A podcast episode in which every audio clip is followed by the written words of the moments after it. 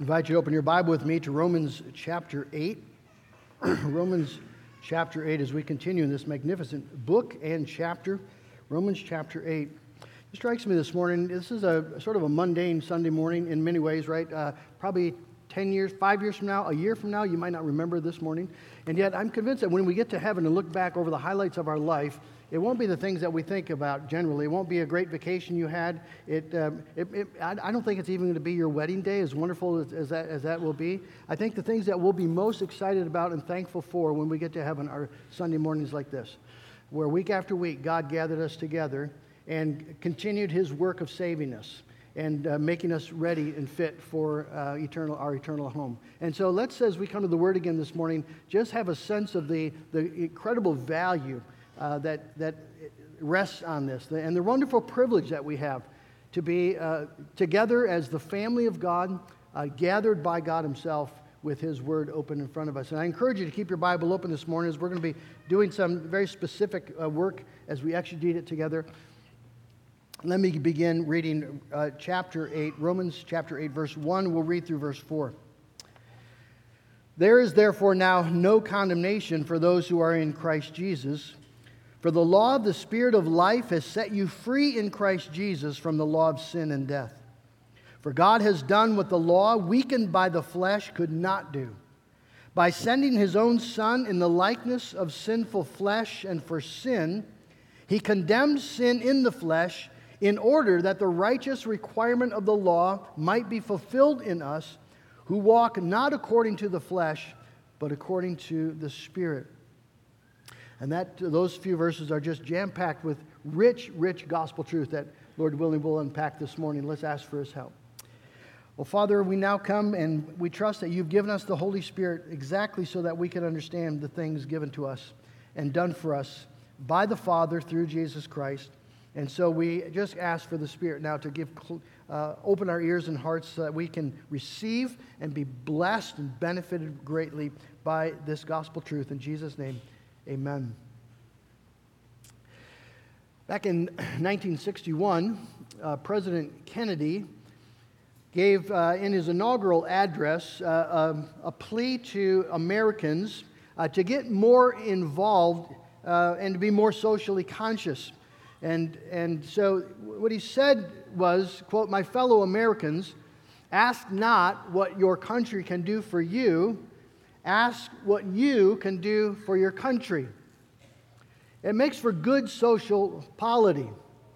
Ask not what your country can do for you, but ask what you can do for your country. However, it makes for lousy Christian theology. The, um, the Christian life, the crucial question of the Christian life, the crucial question is not what can I do for God? The crucial question is what has God done for me? What has God done for me? You see, the, the Christian faith is at its essence centered around what God has done rather than what we must do. This principle makes the Christian faith the polar opposite of every man made religion because every man made religion will be earnestly telling you what you need to do, what you must do, the lifestyle and the practices that you must adopt in order to make yourself worthy in whatever way it, that, that religion would understand it. Uh, it is incessantly oriented around what we must do. Whereas the gospel and the Christian faith, then, is, is constantly orient us toward what God has done. Unfortunately, for Christians, uh, we, we tend to forget this. And when we, when we think of the Christian lifestyle, we, we easily resort to thinking of the things that we must do. So we, we all recognize we are saved by grace, it's not of ourselves. Uh, and even the faith we have is a gift of God, that's how we're saved. But when it comes to living the Christian life, we tend to, uh, to think about the things that we ought to be doing for God, ought to be doing better for God. We ought to be reading our Bibles more. We should be praying more. We ought to be more generous. We ought to be more patient and kind and loving. Uh, we ought to um, be reforming our lives. We should be talking to our neighbors. There's a, just a list of things that we, that we ought to be doing. And no one could argue Otherwise, we, we ought to be doing these things. However, Uh, when that is how you think about the Christian life, well, it's why so many Christians uh, feel sad or even depressed about their Christian life, why so many Christians feel like a failure in their Christian life and, and do not live with the joy and the peace that God promises to us. You see, what if the, uh, what if the core of the Christian life was not about performing, but was actually about receiving? Receiving. What if the essential things are not the things that you are trying to do, but the things that God has already done, and the things that God is currently doing, and the things that God promises to do for you? What if believing those things and receiving them was the essence of the Christian life? You see, as Paul says in Romans 15 13, that the God of all hope fills us with all joy and peace, not by doing, but by believing by receiving. Now, of, course, as I said, there, there are things that we ought to do. We ought to pray and we ought to, to be in the Word and we ought to obey God. But all of those things, you see, are actually gifts of God to us and things that he promises to work within us as Paul says in Philippians 2:13 that God works in us both to will, desire and to do according to his good pleasure. God is at work in us to that end. So that we, we need to constantly remember that we are not only justified by the grace and power of God, but we are also sanctified by the grace and power of God. That justification is an act of God, as our catechism says, and sanctification is a work of God, but both are equally of God. One is by faith, the other is by the Spirit, but both the faith and the Spirit are gifts that God gives. So that you see, the life of a child of God is not meant to be a life of unending disappointment as we, uh, as we realize we're failing to reach a certain standard, but it's meant to be a life of joy and peace as we receive day by day by day God's gifts of justification and sanctification, his, as we enjoy his gift of faith and his gift of the Holy Spirit. That's living in the gospel, and, and that is what the Christian life then is meant to look like. And so this morning we're going to focus on what has God done? What has God accomplished for you? Well, Paul tells us that very specifically. Verse 3 God has done what the law, weakened by the flesh, could not do. And so we're just going to look at what God has done and then why God has done it. What has God done? Well, He's done what the law couldn't do. What then could the law not do? Well, we've been through that in Romans chapter 7, but just quickly review. The law could not justify us or sanctify us. The law cannot um, give us the, uh, the ability to make ourselves right with God so that we can receive the sentence of righteous and innocent. As Paul says, right? No one will be justified in his sight by the works of the law. No one. So the law is not able it could not free us from the sentence of condemnation. And instead, it pronounces the sentence of condemnation. Uh, but the law, it can't justify us, nor can it sanctify us. It cannot make us better, more holy, more righteous people. Uh, Paul explains that in Romans 7. It can't, it can't change the problem with us. And the problem with us is, is that uh, the, the flesh dwells within us, and, and the flesh desires what is evil. It desires the wrong thing. And the law can't fix that. The law can't make us lovers of God, it can't make us doers of good. It's powerless to save us in, in that way. And in fact, the law would then be opposed to us, it condemns us. And, and why is that the problem? Why is the law unable why can't it do these things? And Paul says in the, in the text here, well, it was weakened by the flesh. Again, we've been over this. But, but there was nothing wrong with the law itself. The law is good and holy and perfect. But there's something wrong with us. And what's wrong with us the law can't fix. The, the law just doesn't have the ability, doesn't have the power to, to give us the, us the ability to honor God and obey God and, and, and, and do what is pleasing to Him. So, John Bunyan, author of Pilgrim's Progress, great Puritan preacher, came up with this little rhyme. You've probably heard it before.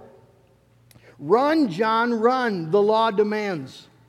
Right? Get it done. Make it happen. Do this, do this, do this. Run, John, run, the law demands, but gives me neither feet nor hands.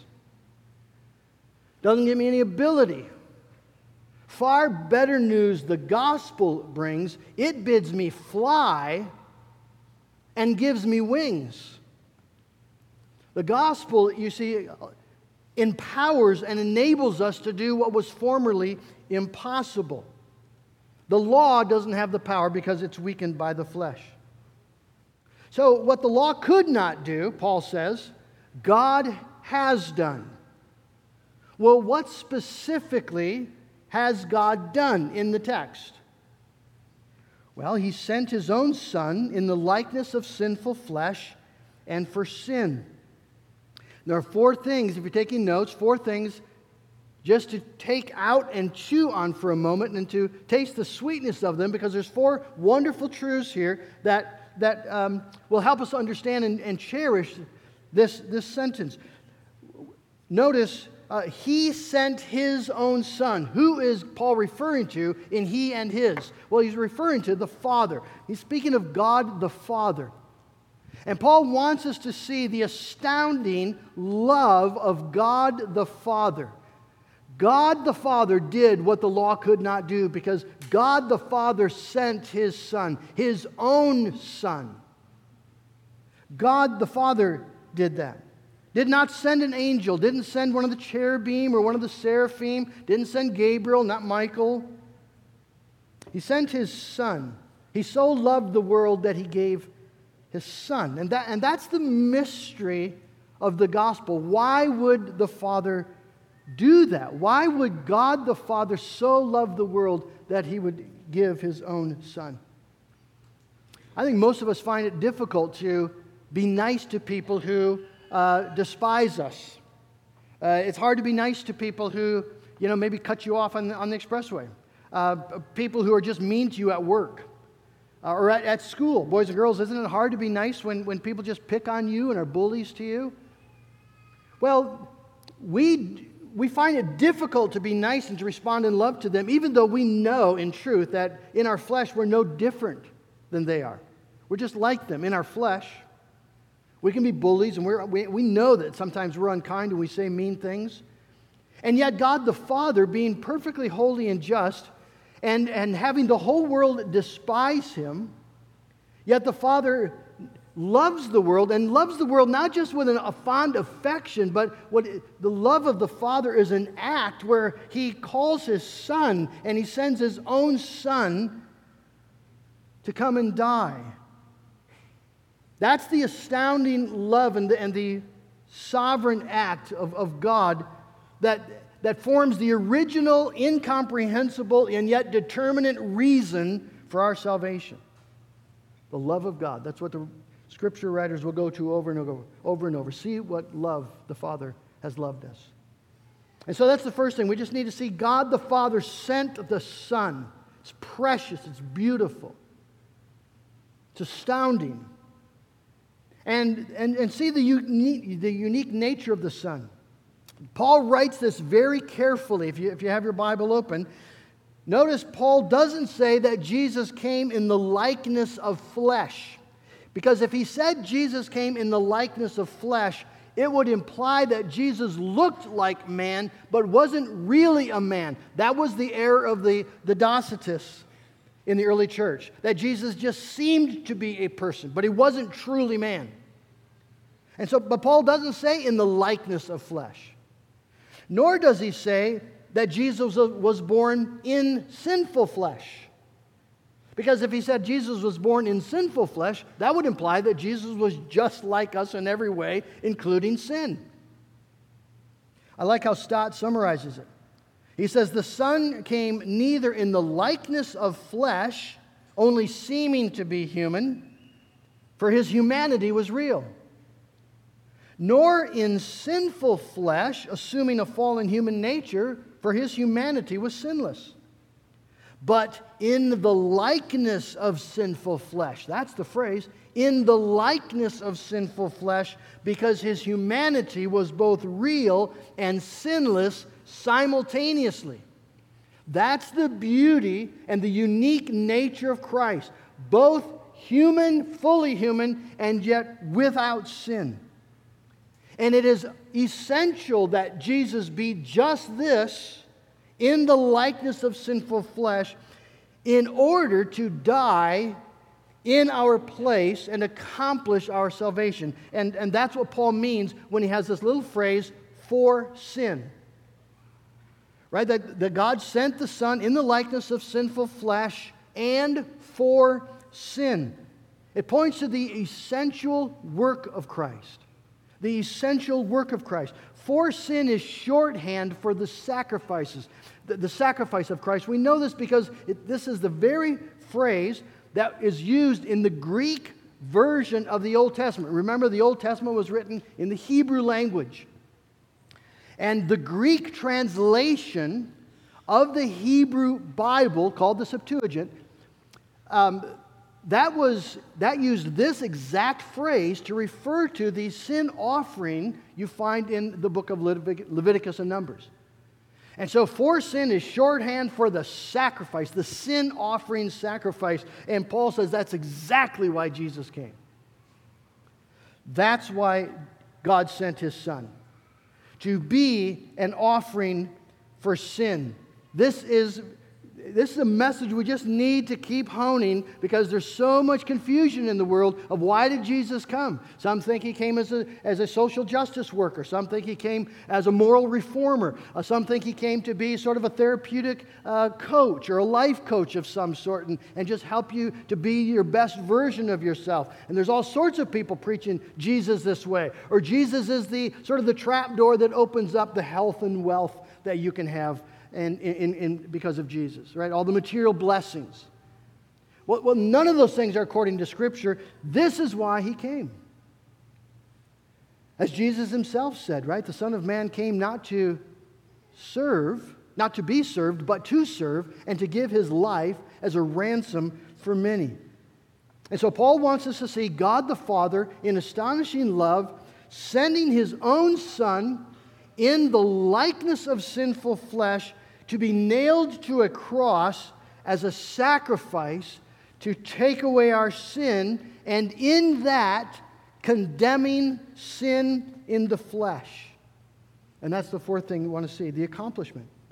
He condemned sin, God the Father condemned sin in the flesh through the sacrifice of his Son.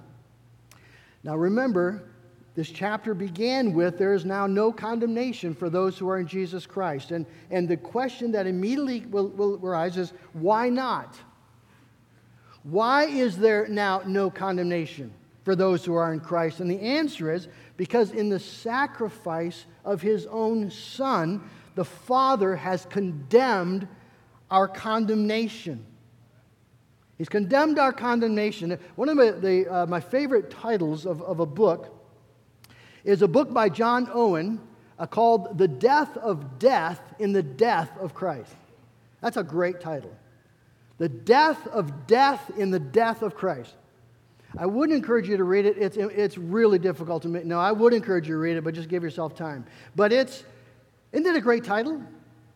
The death of death and the death of Christ? Well, that's exactly what Paul's talking about. The condemnation of condemnation in the condemnation of Christ. The condemnation of, of our sin, which condemns us, in the condemnation of Christ. Now, we got to be clear what we mean when we use the word condemnation. Because when uh, some act of terrorism or flagrant racism happens uh, in our country today, you'll notice uh, politicians standing up and condemning. And they'll condemn the act. And what that means is they're, they're, they're saying something about the egregious evil nature of the act, and then they'll make some vow to bring the perpetrator to justice. Well, is that what God does? Is that what it means? Well, no, it means much more than that. See, God condemns sin all the way. So, in the cross of Christ, God doesn't just reveal the evil of sin, what it shows what it deserves. He doesn't just promise to respond to sin uh, with justice. He actually renders the punishment. He, he applies the penalty. He executes the lawbreaker. It's not just talk, it's an act. It would be like a politician denouncing some terrorist act and then immediately, publicly hanging the terrorist. That's the condemnation we're talking about. Because you see, in the cross, sin is not just revealed to be evil, but the penalty is fully applied and justice is fully satisfied so that the sin, in a sense, is destroyed. It's it's taken care of completely, nothing left to do. In the cross of Christ, God has condemned our sin in that way. And He did that, so you see, precisely because Jesus was there bearing our sin. Our sin, your and mine, was in that place and in that moment really and truly condemned. The, the full penalty of the law was applied, and the demand of the law in all of its fullness was completely satisfied. So that Paul can say in, in Colossians 2:14, the record of debt that stood against us with its legal demands was canceled, set aside, being nailed to the cross and it's not coming back down. It was nailed there once and for all. And that's why there is now no condemnation for those who are in Christ Jesus, because for those who are in Christ Jesus, your condemnation was nailed to the cross of Jesus Christ, and it's done forever. Now, why did God do that? That's what Paul gets onto in verse 4. Why did God do that? In order you got to pay attention here again. In order that the righteous requirement of the law might be fulfilled in us who walk not according to the flesh, but according to the Spirit. Now, th- there's a lot of uh, uh, some debate about this in, in the commentaries. You'll find people going, good commentators going a different direction. What exactly is Paul saying? Is he saying, A, that God condemned our sin in Jesus so that we personally might fulfill the law as we live a life of obedience by the power of the Holy Spirit. So, is, is Paul saying here that we fulfill the law by our spirit filled, righteous living? Is that what he wants us to see? Is that the Christian calling, right? To, to fulfill the righteous requirement of the law. There, there some who take it that way, and it's not heresy. And there are other places in the Bible that talk about right, God saving us to make us holy and to make us zealous for good works. But I don't believe that's what Paul is saying here, uh, because, well, if you just look at the text, Paul is talking about the righteous requirement of the law. Well, do you know what the righteous requirement of the law is? It's love the Lord your God with all your heart and all your soul and all your strength, your mind, and love your neighbor as yourself. That's the righteous requirement of the law. Well, do you know of any Christian in the history of Christianity who's able to say that they did that for five minutes, much less their entire lifetime? I don't. That person doesn't exist. You see, the, the righteous requirement of the law is do this and live and do it perfectly all the time without fail. So I, I, don't believe that's what Paul's saying, and there's other clues in the text that would, that would suggest a different understanding. Notice, Paul doesn't say, this is, this is why we just, man, when you read your Bible, keep, pay attention to the words. Paul doesn't say that the righteous requirement of the law will be fulfilled by us he says it will be fulfilled in us. That's a different way of thinking. And, and, and notice also the verb might be fulfilled is in the passive tense. In other words, we are the recipients of the action, not the doers. We're not the actors, we're the recipients.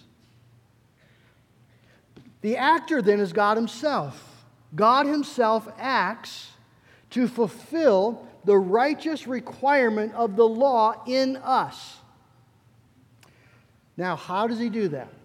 How does He do that? This is, this is just really beautiful gospel truth. What causes us to come into a state whereby the righteous requirement of the law has been fulfilled in us. And just very quickly, uh, the reason I think this matters. When, if we think about being saved as just a matter of having our sins forgiven, you're just getting half of the equation.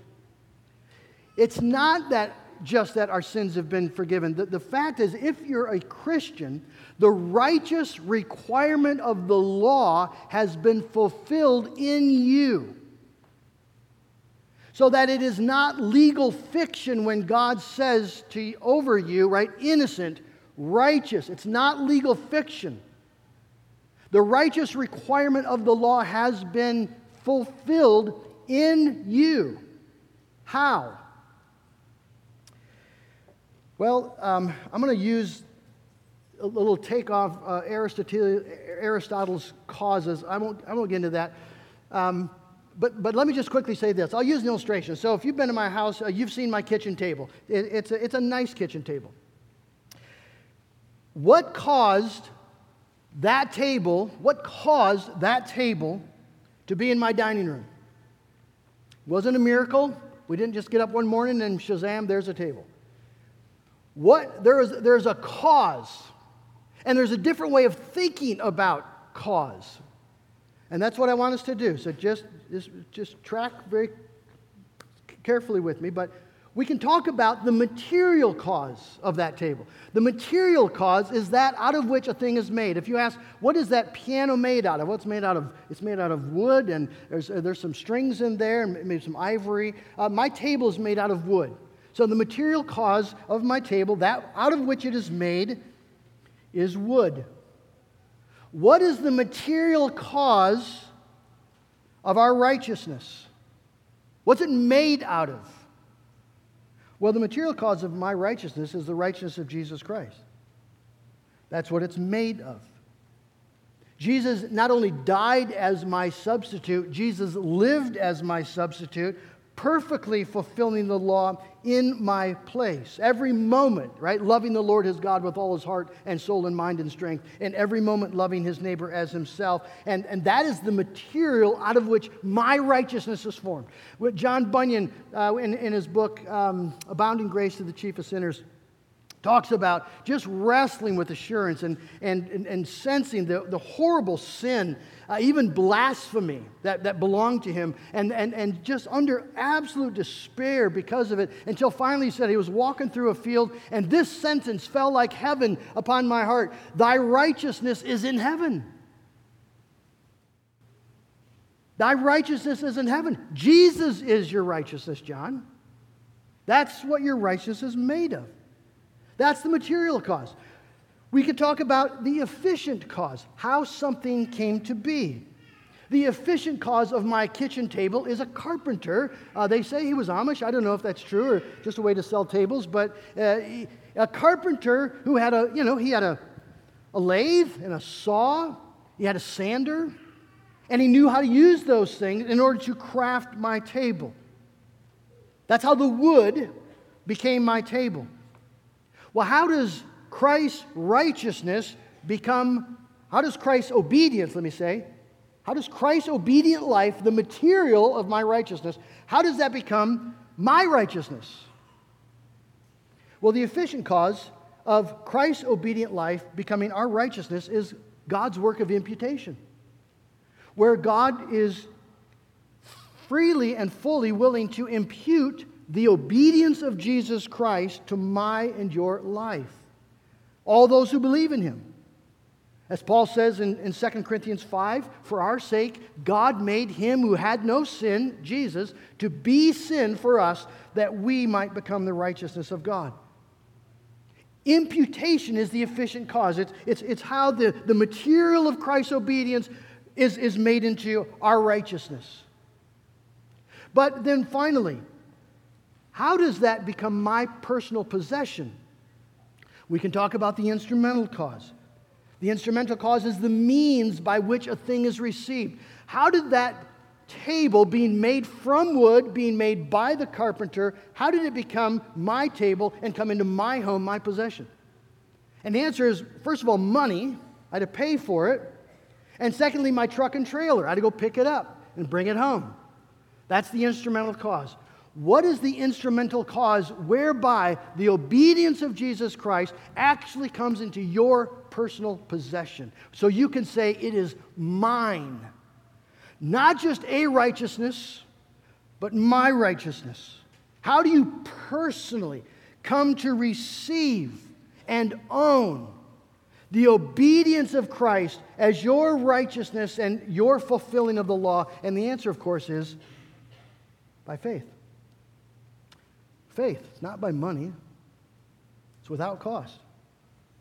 So Paul will say in Philippians 3 8, I do not uh, have a righteousness of my own that comes from the law, but that which comes through faith in Christ, the righteousness from God that depends on faith.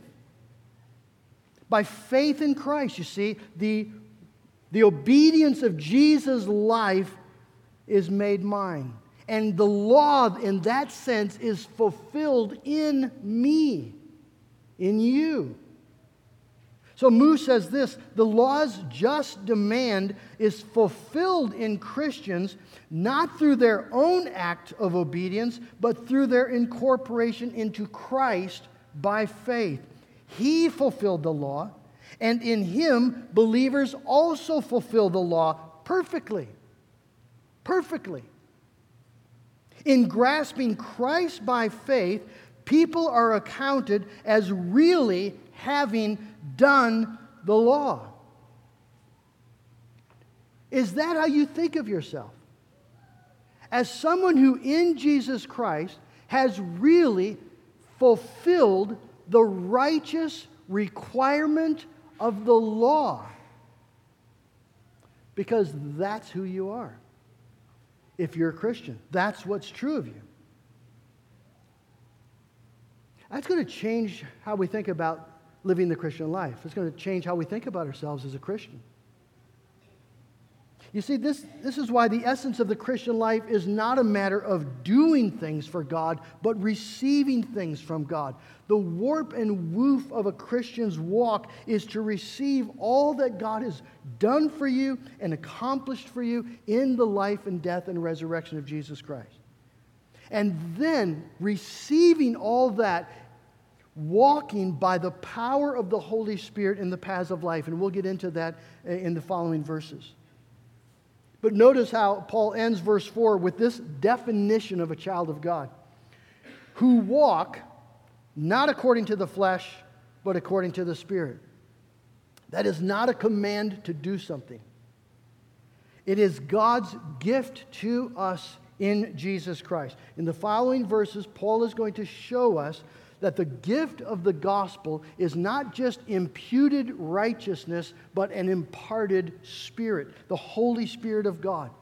God Himself indwelling us, leading us by the hand into our new life in Jesus Christ, and assuring us that there will never be condemnation. Our, our salvation, friends, is it's from the Father through the Son by the ministry of the Holy Spirit all of God acting for all of our salvation. And it's glorious. It's, it's, it's so full and, and complete and finished. I just two conversations I had this week. One with, with my brother Randy, and um, so close to death. And we were just talking about uh, what is our confidence? What do, we, what do we come with when we stand before the Lord? And, and I read to him from John 6, where Jesus says, This is the work that God requires of you. The work that, the work that God requires is to believe on the one whom he has sent. That's what Jesus says. The work that God requires is to believe on the one whom he has sent. And, and, and Randy just whispered, I believe. I believe. And that's, you see, it's, it's faith that overcomes the world. It's by faith that we gain the victory. We believe, we receive, we say, Yes, Lord. And, and by believing, then united to Christ, and so that Christ obedience is actually, really, and truly mine. And I can stand before the judgment throne of God absolutely confident there is no condemnation for those who are in Jesus Christ. Why not? Because I believe in Him. If, you, if you're afraid, if you're still afraid to die, this is the truth that needs to be applied. What has God done for you? Because when you grasp what God has actually done for you in Jesus Christ, there is no reason to fear dying, no reason to fear the judgment day. None. The righteous requirement of the law has been fulfilled in you by grace and through faith. I stopped to see my friend Dave DeBoer. I got to know Dave 40 years ago at Trinity Christian College. He's uh, just a great kid from Oostburg. And uh, Dave is a member of Grace Fellowship now. Dave is dying of cancer, he's in hospice care. I stopped to see him Friday. And I, I just asked him, you know, Dave, what's God been doing in your life? What, what's he been teaching you through this last year, particularly? You know what he said? Big smile on his face. He's there in his wheelchair. He's got his neck brace on. He said, There's nothing I need to do. My righteousness has already been done. It's all done. That is so good to know. Here's a man on the verge of death. It's all been done. It's all been done. Friends, that's the gospel. Is that what you believe? Is that your hope? Is that your confidence? Because that's the Christian faith. And by that faith, we now live in the glorious reign of the grace of God. And we can live with joy and peace in believing. May God grant it. Amen. Well, Father in heaven, I thank you for the gospel of a God who not only justifies, but a God who sanctifies by the power of the Holy Spirit, a God who has robed us in the righteousness of Jesus Christ so that we can say, My righteousness is found in him. And the law has been fulfilled in me as I am in Jesus. Lord, I pray that we would live then as, as people who understand and believe the gospel. That we would, Lord, not be afraid to die. We wouldn't be afraid of condemnation because the righteousness of Christ is given to us and the law has been fulfilled in us. And Father, I pray there if any here this morning who do, does not understand these things and and uh, Lord is struggling to live the Christian life but does not understand in truth the Christian gospel, I just pray that today, oh God, you would give them that peace that comes from believing, the joy and peace that comes from knowing that our only hope is Jesus Christ Himself in His life and in His death. Father, bless us to that end. We pray in Jesus' name. Amen. Let's stand and just sing of our hope in Jesus Christ, our hope in life and death.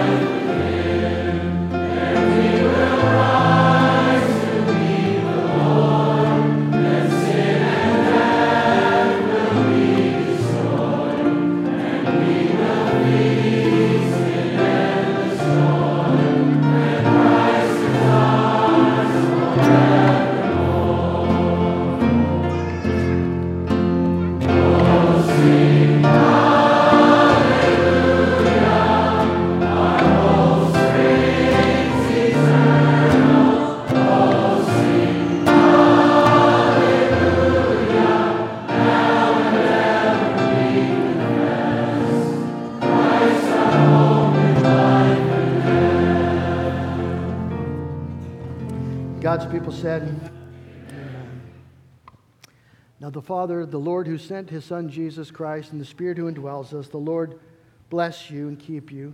The Lord make his face to shine upon you and be gracious to you. The Lord lift up his countenance upon you and give you his peace.